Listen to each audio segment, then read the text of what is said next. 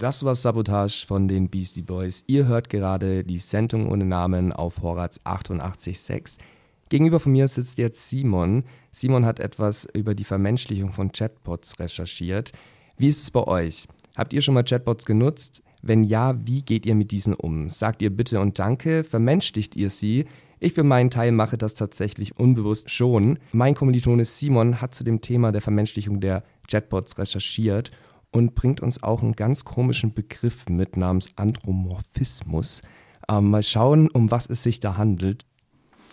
Ja, ähm, wie Leon gerade ja schon genannt hat, alles dreht sich irgendwie um Chatbots. ChatGPT ist für so viele Studenten mittlerweile, Studierende mittlerweile, der ganz normale Helfer bei täglichen Uni-Aufgaben. Kaum jemand äh, benutzt KI irgendwie nicht in irgendeiner Art und Weise für sich. Und ja, das ist natürlich dann eine zunehmende Verlagerung von Aufgaben auf digitale Technik. Ja, auch bei Unternehmen, also sei es bei der Automatisierung von Prozessen, sei es bei der Generierung von Inhalten. Künstliche Intelligenz äh, findet natürlich irgendwie immer irgendwo ihren, ihre Aufgabe, wird zunehmend benutzt und das führt natürlich zu einem sehr großen Forschungsinteresse an der Reaktion von Menschen auf diese künstliche Intelligenz. insbesondere im, im Bereich E-Commerce. Äh, Unternehmen wollen natürlich verstehen, wie sie die Technik optimal für sich nutzen und das Kundenerlebnis verbessern. Und ja, wie dann letztendlich durch den Einsatz von Chatbots der Service verbessert wird und die Kundenbeziehung gestärkt werden kann. Chatbots werden äh, von so vielen Unternehmen mittlerweile genutzt und ein damit einhergehender Aspekt ist die Vermenschlichung dieser Chatbots. Ähm, man kann sie zum Beispiel visuell mit äh, vermenschlichen, indem man einen Namen gibt, indem man ein Avatarbild darstellt, indem man diesem Avatar verschiedene Mimiken zugibt, dazu gibt. Man kann aber auch in der Kommunikation äh, äh den Chatbot vermenschlichen, ähm, sei es so Smalltalk-Elemente, äh, Smalltalk die integriert werden, sei es irgendwelche Aus Ausdrücke von, von Empathie oder Grußformeln, die der Chatbot drauf hat, letztendlich, ja, was auf jeden Fall Fakt ist, ist, dass viele Studien zeigen, dass die Vermenschlichung von Chatbots im Kundenservice oder im E-Commerce sehr positiv, äh, positive Auswirkungen auf die Kundenzufriedenheit hat. Und ja, wieso das so ist, äh, der äh, Antwort, äh, eine Antwort darauf äh, findet man in dem Begriff des Anthropomorphismus. Und dieser Begriff, der bezeichnet die Neigung von Menschen, nichtmenschlichen Dingen menschenähnliche Attribute, physische Eigenschaften oder Emotionen zuzusprechen. Um zu verstehen, warum Menschen positive Gefühle für menschliche Eigenschaften von nichtmenschlichen Dingen entwickeln, haben amerikanische Wissenschaftler schon im Jahr 2008 geforscht und äh, sie konnten feststellen, dass der Mensch im Prinzip seit er denken kann, äh, seine eigenen Eigenschaften auf andere Dinge projiziert. Also zum Beispiel wenn Leute denken, dass ihre Haustiere nachdenklich seien oder ihre Pflanzen Wasser wollen dann spricht man quasi von Anthropomorphismus. Ja. Es stellt sich heraus, dass, dass das motivationale Determinanten, dass diese Motiv dass, das motivationale Determinanten dafür verantwortlich sind im äh, Denken des Menschen. Und zwar sind das zum einen soziale Motiva äh, ist es die soziale Motivation und die Effektivitätsmotivation. Bei der sozialen, äh, die soziale Motivation beschreibt dabei das grundlegende Bedürfnis nach sozialer Interaktion, welches dazu führt, dass Menschen, die weniger soziale Beziehungen haben, häufiger dazu neigen, Dinge zu vermenschlichen. Und bei der Effektivitätsmotivation, da ist es so, also dieser Begriff beschreibt den Versuch zu verstehen, wie nicht menschliche Agenten funktionieren und Kontrolle über diese zu gewinnen. Genau.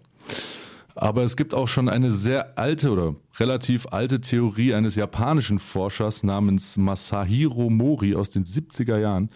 Ähm, die findet auch in der heutigen Forschung immer noch statt oder spielt eine wichtige Rolle in der heutigen Forschung. Und der hat sich damals mit dem Aussehen und der Bewegung von Robotern beschäftigt, damit rumgespielt und er kam in seinem Journal zu dem Ergebnis, dass je menschlicher das Aussehen und die Bewegung eines Roboters sind, desto positiver und einfühlsamer wird dann die Reaktion einer Person auf den Roboter, aber nur bis ein gewisser Punkt erreicht ist.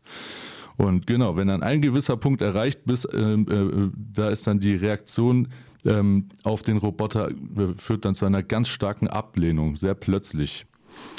Ja, ähm, er hat das in so, eine, in so einem Art, in, in, einem, in einem Diagramm versucht zu veranschaulichen oder er hat es in einem Diagramm veranschaulicht ähm, und da zeigt die Y-Achse quasi die Vertrautheit mit dem Roboter und die X-Achse den Grad der Vermenschlichung. Ja, und diese Kurve, die scheint dann sehr stetig zu wachsen, ähm, immer weiter, immer weiter. Ähm, also mit zunehmendem Vermenschlichungsgrad äh, äh, kommt zunehmende Vertrautheit, doch ganz, ganz plötzlich kommt ein abrupter Abfall des Vertrauens bei einer so starken, äh, bei einer zu starken Menschenähnlichkeit. Genau, dieser Abfall in der Kurve, den nennt man Uncanny Valley. Und äh, aus, dieser, aus, diesem, aus diesem Abfall in der Kurve stand, entstand dann auch dieser Name der ganzen Theorie, The Uncanny Valley, also das unheimliche, unbekannte Tal von Masari Mori. Und aufgrund dieses Journals wird klar, man muss sich die Frage stellen, ab welchem Punkt wird KI unheimlich und fremd und was ist genug und was ist zu viel künstliche Intelligenz. Und der Vermenschlichungsgrad der Chatbots ist natürlich auch sehr branchenabhängig. Ähm, Im E-Commerce gibt es schon sehr viele Untersuchungen zu dem Thema. Aber richtig spannend wird es dann natürlich, wenn Chatbots auch im Gesundheitswesen oder beim Dating zum Beispiel ihre Anwendung finden.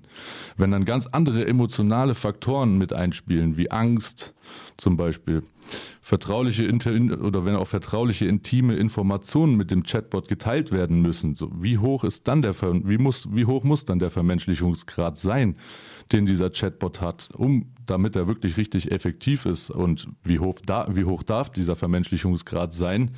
Auch aus einer moralischen und ethischen Perspektive. Und darf ein Chatbot überhaupt vermenschlicht werden? Das alles sind Fragen, mit der sich die aktuelle Forschung beschäftigt. Ja.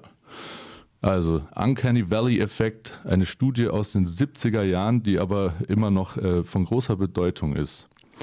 Letztendlich ist natürlich klar, die Forschung ist da noch lange nicht am Ende und die Entwicklung der künstlichen Intelligenz äh, auch noch nicht. Und ja, Chatbots werden auf jeden Fall noch eine enorme Ent Entwicklung mit sich bringen. Davon ist definitiv auszugehen.